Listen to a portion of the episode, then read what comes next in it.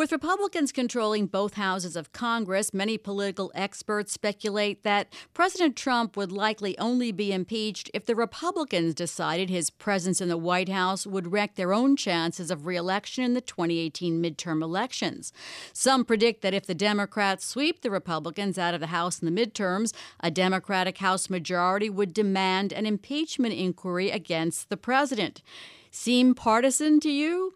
Our next guest, Keith Whittington, a professor of politics at Princeton University, has written a column in Lawfare blog entitled An Impeachment Should Not Be a Partisan Affair.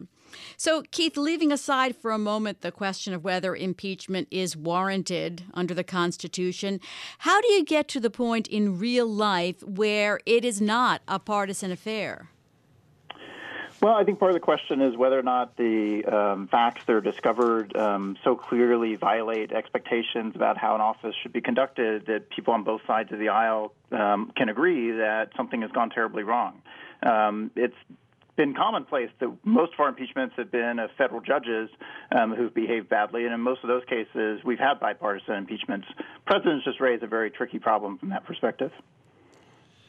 Keith, um, one argument uh, that people have been putting out for uh, moving for, towards impeachment uh, now is that there are norms that have to be defended. Uh, there are standards of behavior that we have for a president, and many of his critics say he has gone beyond those. Uh, he has flouted those norms.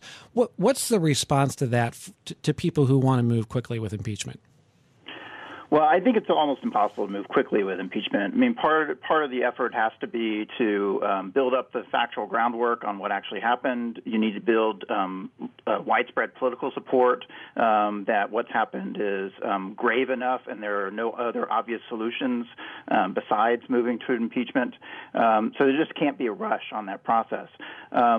But uh, impeaching somebody because they are dramatically outside the norms of behavior is one of the things things um, that have um, driven impeachment efforts before.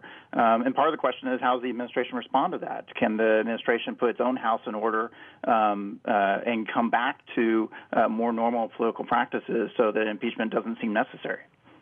Would you say that some of President Trump's recent um, event, the recent events or re- recent revelations about him are a little more than outside the norm. For example, revealing classified foreign intelligence information to Russian government officials, um, trying to influence former FBI Director Jim Comey away from uh, the Russian investigation.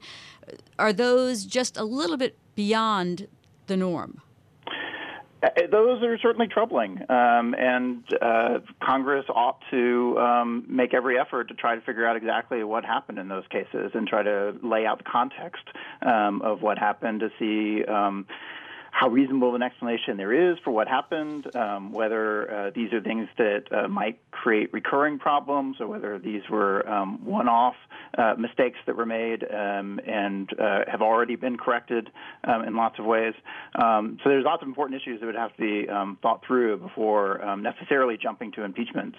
but you know, those are those are clearly troubling, um, and and um, appropriately, I think Congress um, thinks that they ought to be looking at that carefully. Uh, do you think that? Um, well, well, let me ask you this: If um, uh, you know, c- Congress is let, us say Democrats take over the the House uh, at the next at the midterm election, are you is your argument that they should not move for impeachment without pretty good assurance that you would get the it's two thirds of the Senate, right? To get to to it is two thirds of the Senate. Uh, uh, I mean that that's a pretty high standard. But is your argument that they should hold off until they're you know, pretty confident they would actually uh, uh, get the conviction? Well, I think it depends some on what they're trying to accomplish, um, uh, and so so if, for example, they really think um, it, it's absolutely necessary that this president be removed before the next election, um, then trying to lay the groundwork for an actual conviction in the Senate becomes essential. Um, if instead the goal is simply to, uh, you know, on the on the low side, sort of just score political points, but but on a um, a better uh, way of pr- approaching it is to think that we want to reestablish and emphasize certain norms of behavior.